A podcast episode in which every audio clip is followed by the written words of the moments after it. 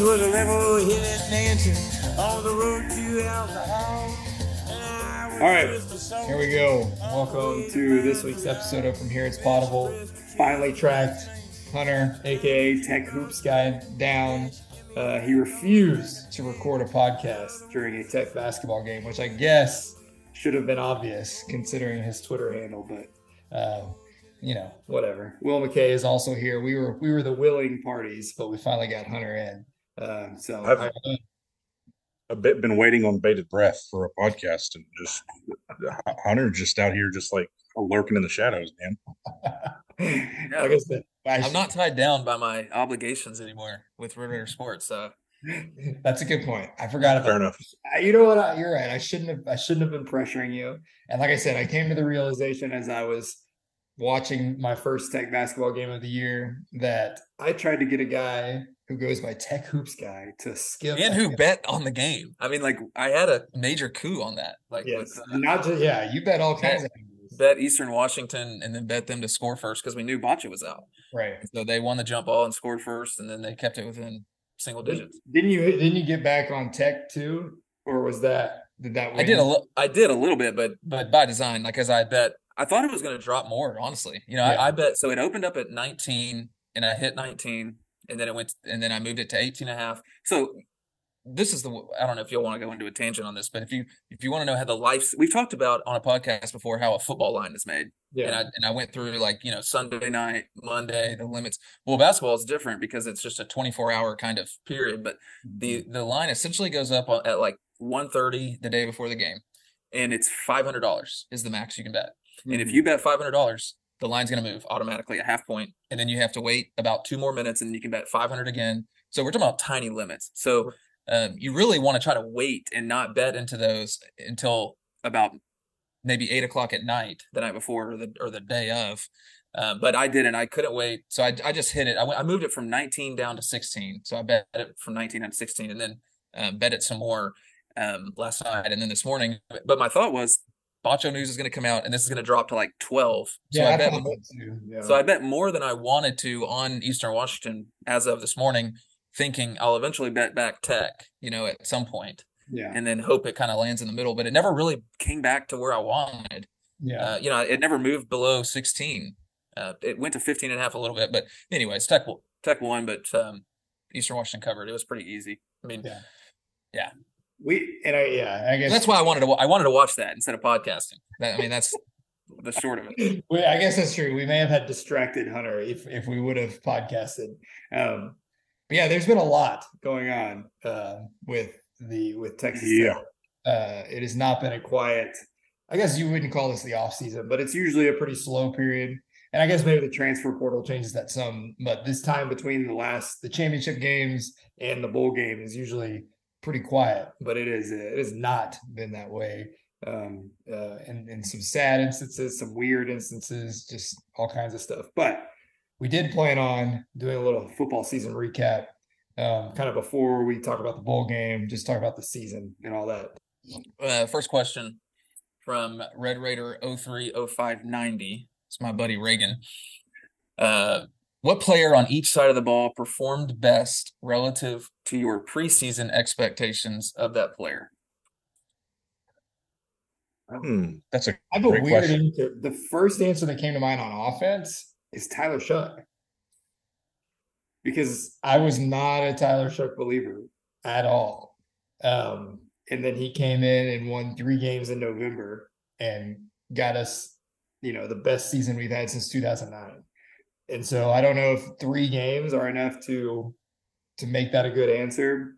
I don't know who else it could be, really, because my on offense. Because Nehemiah Martinez would be kind of in the discussion. Yeah, that was kind of what I was thinking too, Hunter. Was Nehemiah and it's just a personal opinion thing. And I was, you know, I will fully admit that this was a really stupid opinion to have.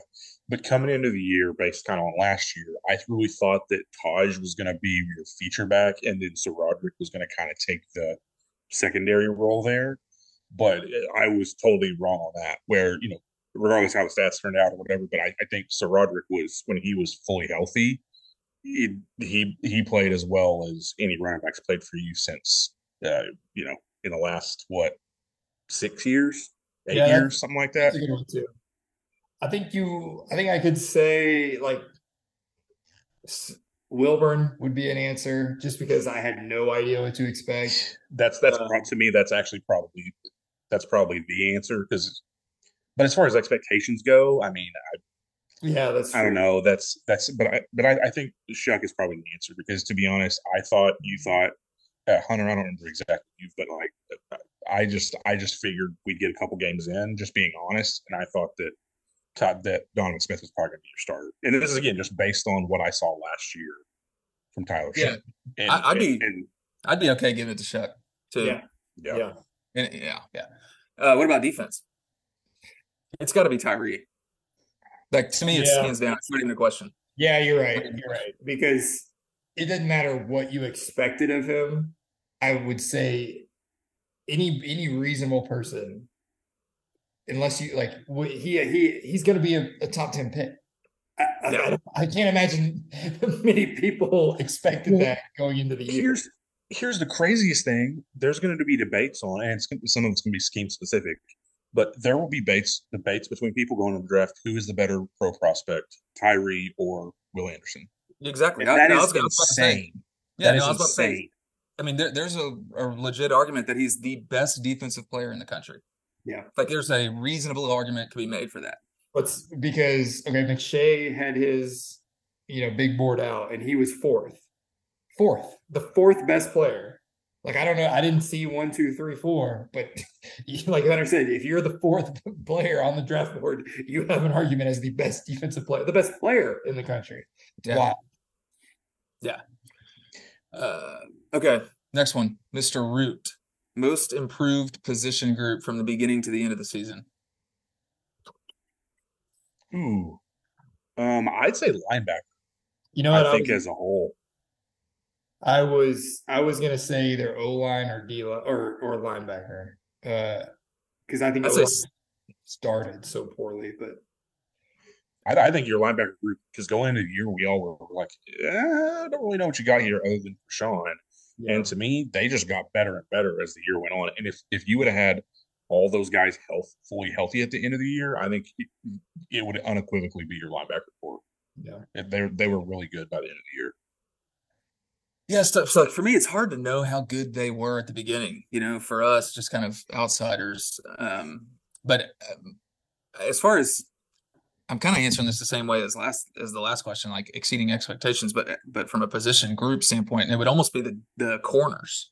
Yeah. And just because True. I didn't realize that they would be kind of a weapon, and they got beat. And I think it's hard for people, including me, to realize like how much we were kind of putting on them, Nobody really played man the way we did in the conference, because they're scared and they haven't in a long time in this league. And we just were like, nope, we just decided to do it. And I think our guys held up more often than not. They did, and then especially when you compare like the Murray State game, when they were like just heads are up their ass getting beat, and then it's almost like, well, this is the worst group on the team. And where it turns out they were really like one of the better groups in the conference. They allowed you to do everything else you wanted to do. And it was really, I used to talk about this on this podcast. It's like our defense is broken because it's like, it's not that hard. You get a pass rusher. If you get a pass rusher and then you cover guys. Mm-hmm. Like there's a reason why corners and defensive end are like the most highest paid players. Yeah. It's like they're really important. And so suddenly Tech gets maybe the best pass rusher in the country and then two legitimate corners. And like things just work out, you know what I mean? It's just like, oh my God. Yeah. Yes. And we all thought going into the year based on DeRuiter's pass that we were going to play a bunch of zone. And the fact that he did such a 180 on what the scheme was should tell you all like what his confidence was in that group. Yeah. Yeah. He just went up in the box too. Remember he was like, okay, I don't really need to be down here anymore. Mm-hmm. All right. Now, next question from two Texans. What's your favorite achievement thus far for this year's football team? I mean, just go like being above 500 in Big 12 play was such a satisfying thing to me. You haven't done it since Mike Leach was your head coach. Yeah, it's hard to pick anything other than that. If I had to, I would lean 3 wins in November, just because it feels, you know, like that just feels like something good coaches do, good cultures do. And so it was nice to be on that end of it. Yeah, mine's beating Texas just that game. Because, like, I don't think like, Texas really is good. I know they lost all these games. Like, they have – their players are really, really good. They went and just basically rolled the Big 12 champs in Manhattan. I mean, just rolled them and up there. They were favorites, and then they just covered. I mean, that's how good they are. And they came into Lubbock, and, I mean, they may have had their best quarterback playing. We didn't have ours. I think they did. Yeah, I also think – I mean, to me, on paper, is that our best win in, like – being honest, what, like 8 or 10 years, period? Yes. Yeah, it is. Like since it's at least 2013, that's our best win. Yeah, I think so. At least since since we beat Arizona State in the Holiday Bowl, that's at least the best win since then. Yeah, I can't really remember that Oklahoma State team that we just rolled in 19. Yeah, but I think this Texas one was better than them. I mean, they had a freshman quarterback, Spencer Sanders. Yeah, I think you're right. Yeah, I mean, I think it's our best win since 2000. Just in terms of a number of variables, like how good the team is, the importance to Tech, you know, like all of those things. Yeah, that's our best win. So that would be my favorite. Yeah, because it'd be 2013 Arizona State or 2012 West Virginia, 2011 Oklahoma. Like it's in that category of kind of wins. Yeah, it was. And it really just kind of screwed their season up too. Yes, that's what was great. Like they're having kind of they're feeling a lot different about their season if they would have won that game. Yeah. You know? Well, they're in the Big 12 title game if they win that game. Exactly. I mean, they may win. They probably would have beat TCU. Yeah. All right, 2 Texans. What is the ceiling if Joey McGuire keeps recruiting and coaching and developing like he does? I mean, I think it would look similar. It would look similar to the Leach years, where you were perennially top of the conference, or right there should be, and every once in a while, it's better than that. You know, which I don't know. That's pretty vague. I mean, to me, the ceiling is like kind of unlimited because with OU and Texas leaving. That's like true. Looking just like farther out. I mean, we've never really had a chance in the Big 12 to have the best players. Yeah. And like I'm not saying we're going to have the best players, but like we actually have a chance now at some point, at some year, to have the best players in the conference. Yeah. And I think that's like true. It can happen.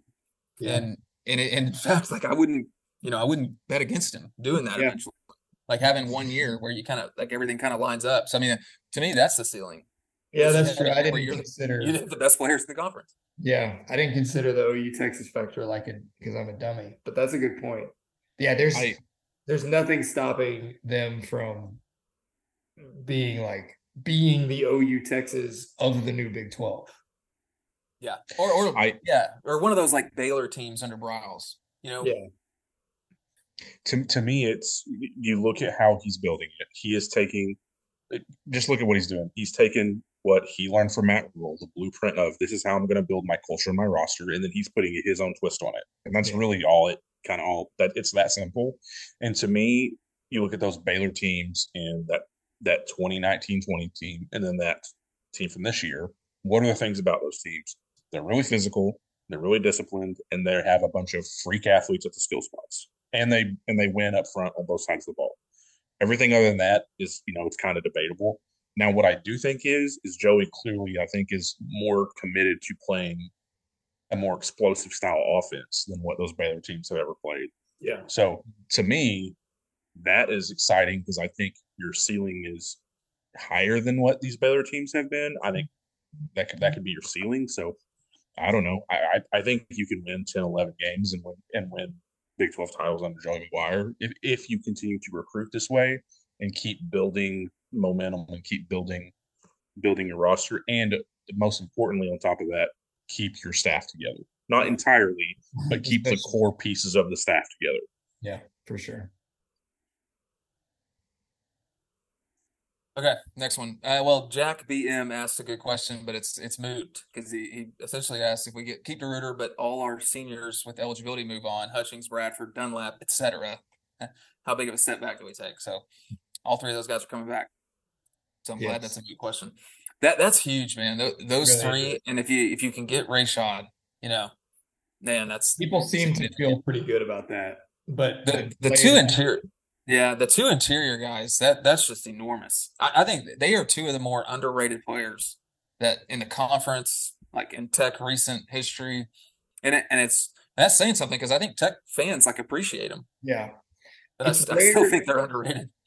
I mean, you don't see defensive tackles who can play three downs very often and are effective on three downs, both of them. Yeah, they both will get after the passer on you, and then they both will be there to stop the run. That's it's so weird just how different the NFL is, because it's almost like the NFL doesn't want guys like that, which is why we're getting them again, and yet they're doing they're doing incredible things at the college level, but because they're not maybe great at one or the other, that's why we have them again. It's absolutely huge because there's nobody. You maybe could find corners who could do a pretty good job. I don't know if there's anybody on the roster who could do what those two do, especially. You could also, if you had to go to the portal, it is going to be much easier to find an able-bodied corner than it is going to be able to replicate them on the interior. You're not going to find those guys. The two corners we're talking about are both portal guys. Yeah, exactly. Yeah. And I think the transition from a G5 to Power 5 is easier for the smaller you are, the easier the transition, That's just my opinion. I don't know. I don't have anything to back that up. All right. T. Stockton, he asked what the biggest surprise was. We kind of answered that with best accomplishment. What was the biggest letdown? And I think that's easy. Just getting our ass kicked by Baylor. Yeah. That was out of character for the season.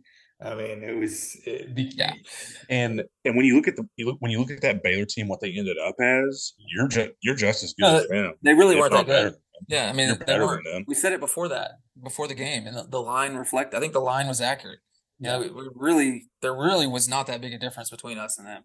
Did we throw? Now, it may have been a bad matchup, but just relative strength, there was not a big difference, and the matchup wasn't as so bad for that result that we saw. Shouldn't happen. That was the only game under McGuire where the team looked like they weren't prepared. And it was also the game where our quarterback issues reared its head. We had a true freshman playing. We had a banged-up Chuck, and we had a Donovan throwing it to the wrong team problem. Yeah, we threw five. It was just five interceptions. You're not winning a game. Yeah, five. You're not winning a game.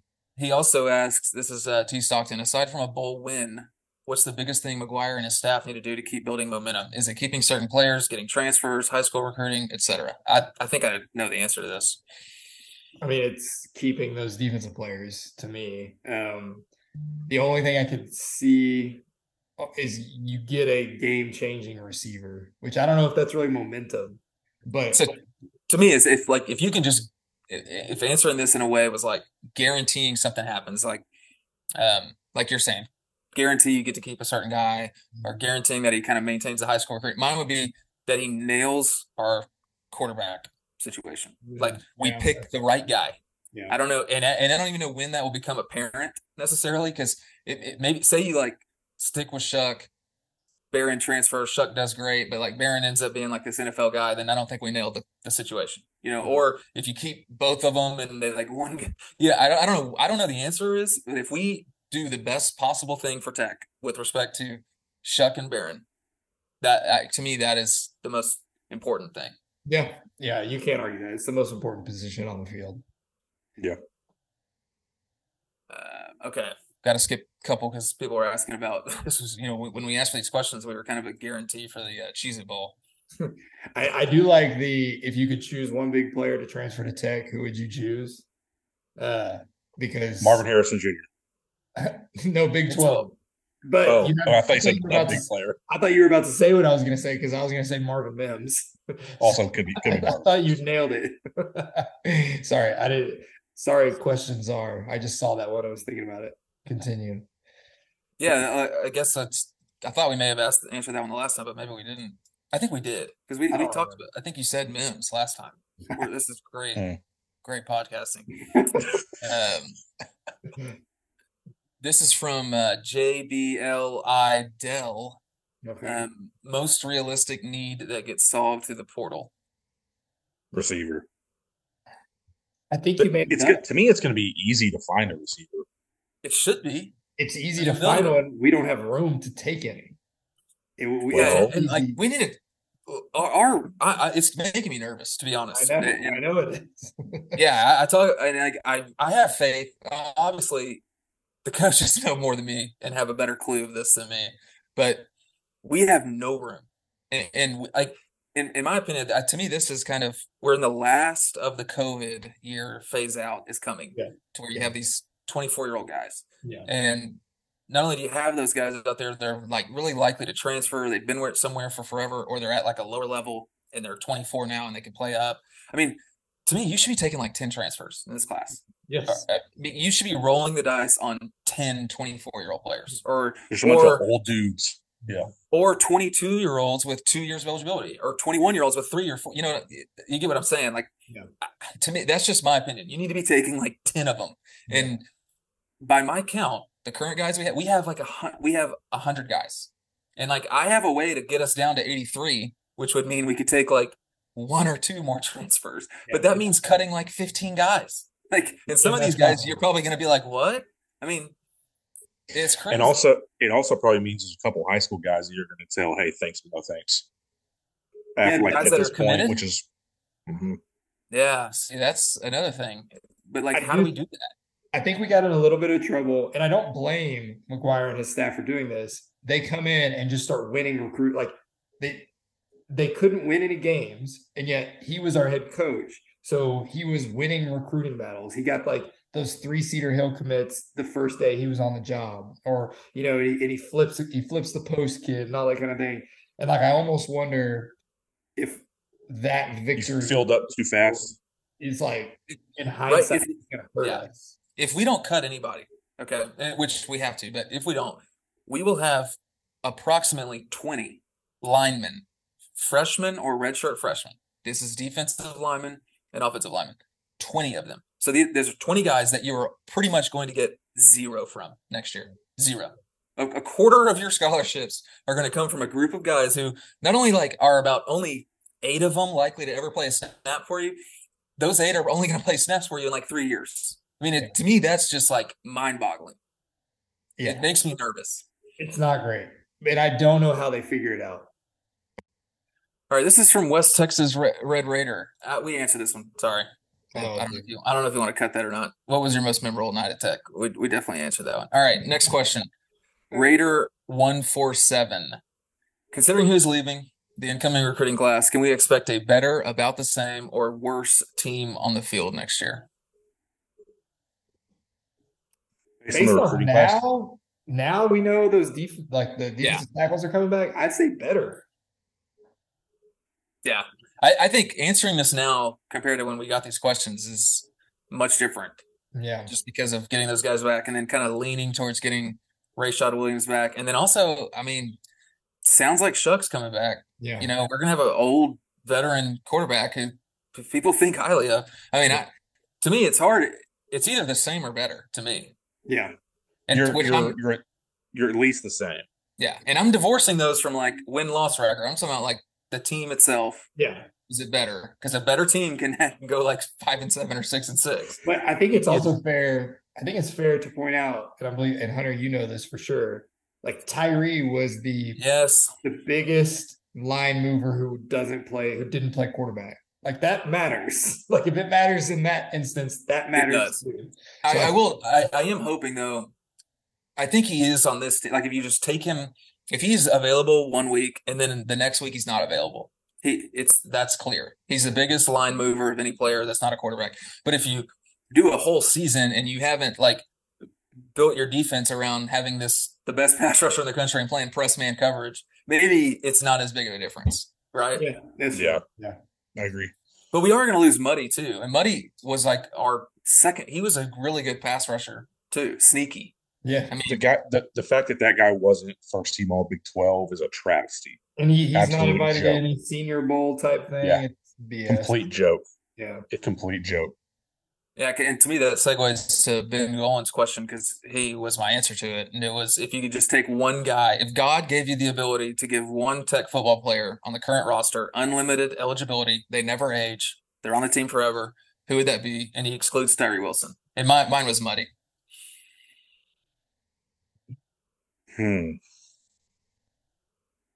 That's a tough one. I think it's if he's, but it's Muddy or Sir Roderick. I mean, I could be convinced off someone else. So, I mean, you convinced me of Sir Roderick. To me, a running back, those can be replaced. Yeah. It's fair. I would lean someone like either one of the corners, whoever you think is better. You can roll the dice on a quarterback, and I'd be okay with that too. Roll the dice on Shough if he's healthy every year. Yeah. Like Merriweather's up there for me. Yeah, but a linebacker to me is not as like to me. It's got to be a pass rusher, a DB, a quarterback, or a receiver, honestly, or a left tackle. But we don't have a left tackle. No, we don't have a receiver worth that. Should Rabbit be mentioned here? Like, and actually, I changed my. I was going to answer Muddy, and then I forgot that we have a 6'4" corner who's like 220 pounds and can run named Malik Dunlap. And it's like, to me, you can't replace that. Like, there's no, like, to me, no one has that. He's the answer because you're never going to get one of those again. Yeah. So it's almost like if you just get one of those and put him out there, like I don't know how he's not the answer. Because it's he's easily, and I think I think we talked about it the preseason going into the year, but it's like he's easily the player that like on film you're like, oh, he's kind of big, but then you show up and you play him, and if you're a receiver, you're like, what the? You're like, who the hell is this guy? Yeah. Well, you know, the first time that McGuire and his staff like showed up to a team meeting, they were like, "Who is that? What the hell?" And then they probably looked at the. And he played how many snaps last year? He didn't even play last year. Yeah. What the heck were we doing? Yeah. No, I think it's Malik. I think it's Malik. Yeah. I do too. It probably is. Okay. This is from Whitlock Safety. Who is the best coach from the Leach tree? Ooh, good Lord. Gotta be Lincoln, right? That was where my mind went first. Without the baggage, it's Art. If you consider him a true disciple of the tree and not just a branch. Riles. Oh. I don't know if you count him. That's the thing, is do you count him or not? Because he was here by year. And he had his own deal going before.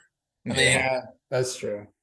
And then there's a lot of people say that he was like, wasn't necessarily a Leach pick on that staff. He was here to appease others. And I'm not sure how well he and Leach got along. You know, I haven't seen any tweets from him about Leach. No. I think there's a reason he was here 1 year as well. But you're right. If you can't, like, if you saw like a ESPN graphic, he's going to be on there, and since he's on there, he's the answer. You're right. But since we know he's not, who is it? It's probably Lincoln. Lincoln is probably the best coach. Yeah, it's got to be Lincoln. He's won the most. I could hear it's like you could make an argument for like if we do this in a few years, is it Hypo? You know,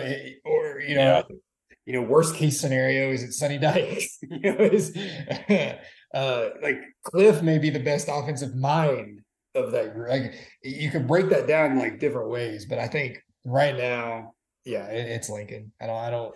He's got the most skins of anybody by a large margin. Yeah, on the wall. Yeah. Colt Rogers asks, "Am I wrong for thinking this feels like when Baylor turned a corner in 2012? In 2012, Baylor finished the year beating K-State, Oklahoma State, Tech, and then UCLA in the Holiday Bowl. Their game versus us in 2012 was eerily familiar to our game versus OU. We got up on them. They crawled their way back and won it in OT. We also threw a deflected screen pass off Taylor McDaniel's helmet for a touchdown. That game should have never gone to OT." The biggest BS. I was so mad watching that. I'd never seen like a break like that happen. And the screen was going to work. Like I've never seen like a 30-yard gain turned into a touchdown the other way like so quickly. But anyways, answering this question. Yeah, I mean, does it feel like that? So I think they were about to get a Heisman Trophy quarterback, or was that RG? He'd already won it. He'd already won it at that point. Did he win in 11? He did. He won it in 11. Okay. Let me see. So I mean, that's a little bit different. You don't have the skill guys or the bodies on the OL that Baylor already had at that point. You're not that far along. You're more like 2010 Baylor. You also don't have like this schematic advantage that they had. Yeah. No, where you were running this offense that nobody knew how to defend yet.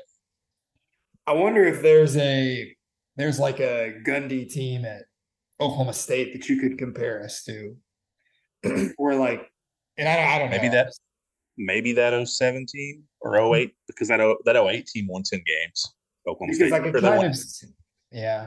I could kind of see a like McGuire program is rolling, looking similar to an Oklahoma, like when Oklahoma State is rolling, where like we're just like so annoying to play, and like you know what you're gonna get. And like you said, there's not a schematic advantage. We're just gonna play so hard, and like you are going to have to beat us because we're not gonna beat our. Like I almost wonder if there's an Oklahoma State comparison, you know, within the past decade, but I don't know. I'm just kind of thinking out of my I don't think it's 2012 Baylor though, because they had freaking Terrence Williams and a bunch of other dudes on that offense.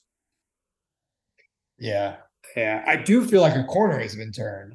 Like I think we're headed in the right direction, and I think it would be impossible not to say that considering the way the year was finished, the way the season ended up. But yeah, I don't know if that's the comparison to make. Yeah. And I love not having to go to Norman next year because they'll be okay. I mean, they'll be fine. That is also their program. Yeah. Yeah. Well, they're not going to be an easy out in Norman. Like that's a game that I will gladly trade with. Now we are trading. Now BYU, I'm telling you, BYU is bad this year. But so that I don't know if what they've got going on, because I think that's pretty much what we're trading: a trip to Norman for a trip to Provo. I probably will take the trip to Provo instead of Norman. They both aren't great, to be fair. But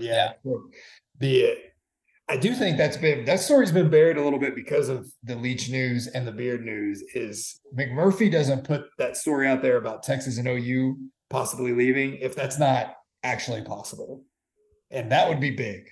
Like I want it to happen. I want them to be gone. Yeah, I'm ready for them after next year. Yeah, after the Band-Aid off. This year, McMurphy. I thought it was no. It's for 2024, isn't it? Oh, it is it. Did it? It's for 2024. I think it's for 2024. We already answered this, but JB Edel says, "Hey, Trevor Poodles, what's our ceiling for next season?" Yeah, well, we did kind of answer that one. Who's Trevor Poodles? That Trevor Poodles is a name. Is your generic name for people in the staff chat that you don't have their number saved? But what we haven't talked about for next year though is the schedule may be just as brutal, if not more brutal, as a whole next year. People just are not remembering that Dan Lanning in Oregon is going to be here in September. I honestly forgot about that. Until it's going to suck. It's going to suck. It's going to be tough. But we might have something for them. You never know. We might. Very true. And that's me to say it's going to suck. That's not fair. But they're. I mean, we're going to be underdog. We'll be 10. We'll be. 10, I would probably make it right now. Yeah. Maybe Oregon -9, 8. But then again, they're not going to have Knicks, so I don't know what they got at QB. For so they'll have something. Yeah, I mean they'll go get Grayson McCall probably in the portal. They'll have supposedly he's going to Liberty. No way. I saw right before you got on here. I saw he was visiting Auburn. Yeah, he's going to. Never mind then. He's going to have He might be the most recruited one, to be honest, in my opinion. Yeah, I read the McMurphy tweet wrong. I forgot what year it was. Sorry, y'all are right. All right, this is from J. Cobb. Best Leach story / memory from each of you. I mean, I don't think like the memory, the like memory stuff or whatever. Like to me, like when I think of Leach, and I don't even know if this is a good answer to the question, but it's like I don't know if there's anybody who doesn't know I exist, never knew I existed, who has had like a bigger impact on the trajectory of my life. Like, I probably am not going to Texas Tech if it wasn't for Mike Leach, which again, I meet my wife there. Like, my life's totally different. I'm definitely not getting into coaching if it was not for Leach. And like that, you know, that's what I did for a decade. That's why I'm doing what I'm doing now. You know, like the fact that like, he basically said, like, you can be kind of a weirdo and still be a good football coach. Like, that was like life changing for me. Like, you didn't have to be like some like football guy to be a good football coach, a good X's. And like, that was totally just, it shifted my perspective. And like the like, I cannot separate, even to this day, I cannot separate Texas Tech football from Mike Leach. And like, for a long time, I thought that was bad. But it's been even before his passing. Like, I think that's okay.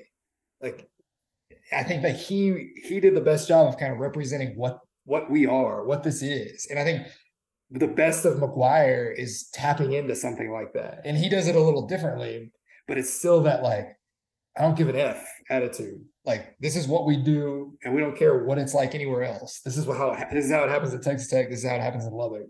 And I think McGuire taps into that, which is why he's been successful. So, I mean, I could go on for hours about those things.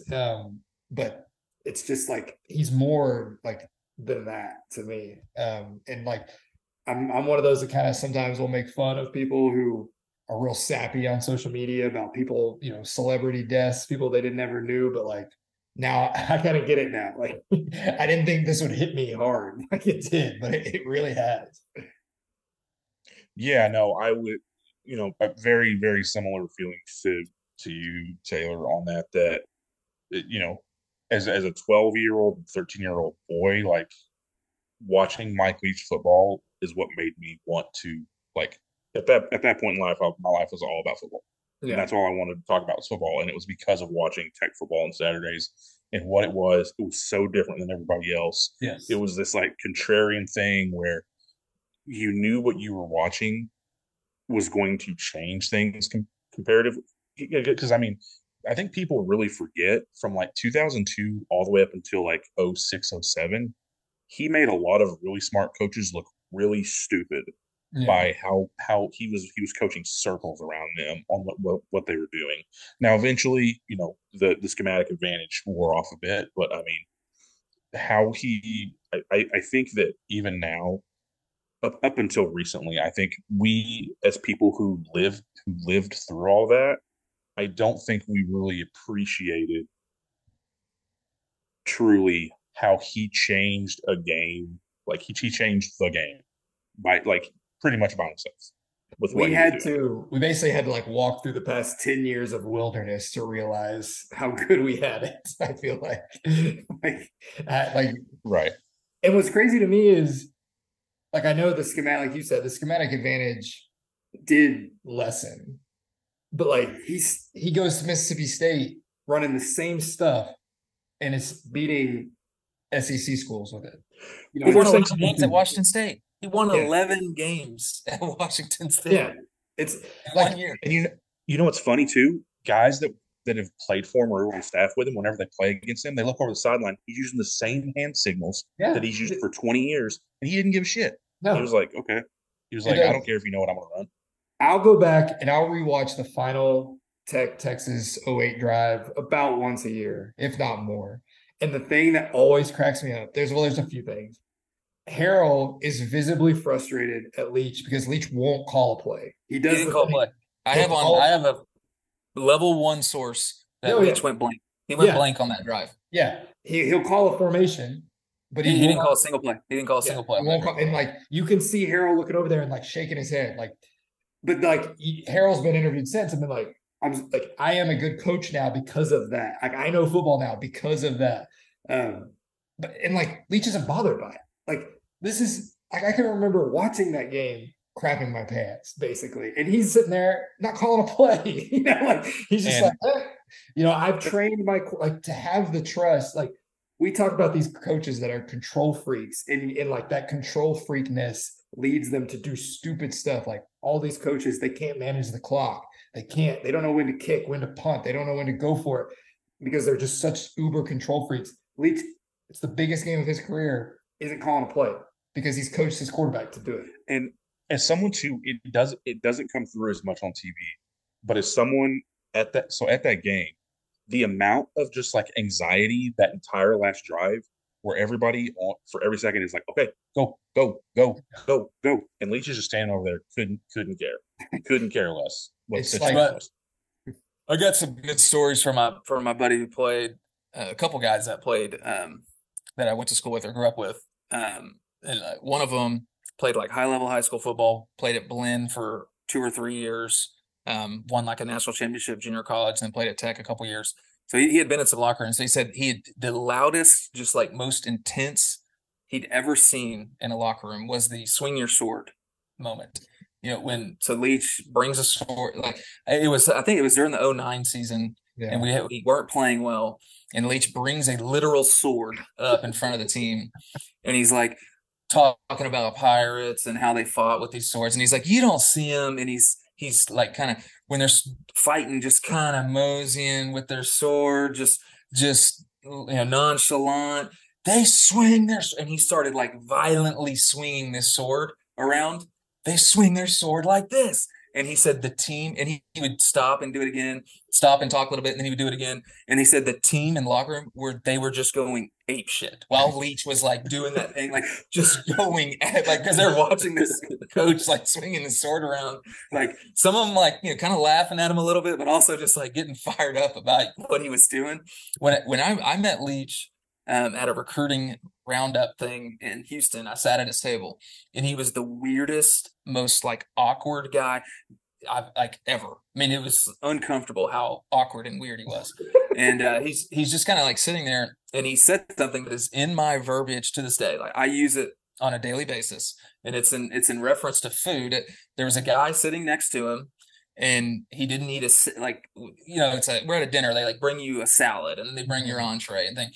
And so Leach had his salad, and it's just kind of barely talking. The guy next to him didn't have it, didn't eat his salad. And he goes, are you going to eat that salad? He goes, no. Well, I'm going to capitalize on that. And then he just grabbed it and ate it. And I to this day, like anytime there's like a food that someone says, like, do you want that? I go just out of impulse. I go, I'm going to capitalize on that. You know, they always eat. Like, I don't know why that made me laugh so much, but like me and my dad all like to this day, I'll capitalize on this.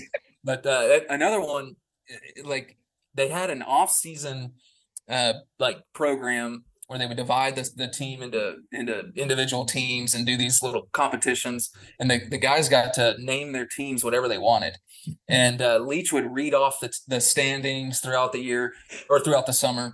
And the thing they said that they realized that no matter what the team was called, Leach would read it out loud. And so they started making their team names. They're just the most absurd things they could possibly come up with, like the N-word, he'd say it.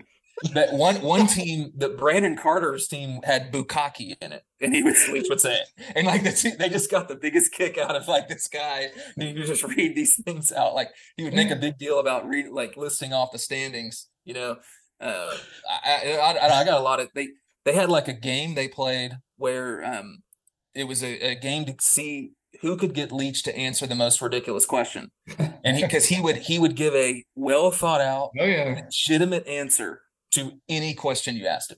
And so like he said, the person told me that the best at it was Stephen Sheffield or Bront Bird. It kind of gave me those two specific, like it didn't matter what coach, what's your opinion on the lesbians? And he would just go into like a 3-minute, very well thought out argument or kind of philosophical debate about it. I think the winner, he said one time, was asking his opinion. The question, the rules were the question had to start with, what is your opinion on? And then it would, you know, you could say whatever you wanted. The winner one year was, what is your opinion on a rubber ducky? And it was based on like Leach's response. And whatever his response was, he gave like a legitimate, he gave his opinion on rubber duckies. Yeah. Those are just some of mine. Yeah. Well, it's like he thought genuinely and like sincerely about everything, like things like that. Like you wouldn't expect someone to have an opinion on. Like I don't know if y'all have read that The Perfect Pass book by S.C. Gwynn, that kind of details the history of like how Mummy and him developing the air raid. And then like Leach is obviously a big part of it, but like there's so many times in there where like, I think he calls Leach like he's like the absent-minded professor, or he calls him like a balloon. Like you can tap him one way and he just effortlessly like floats into that topic, and then you tap him the other way and he effortlessly floats into the, and it was just like nothing for him because he was just so smart, and yet he was like totally enthralled with this game. Like this guy, genuine, like, and not lying. Yeah, that genuinely cares. Yeah.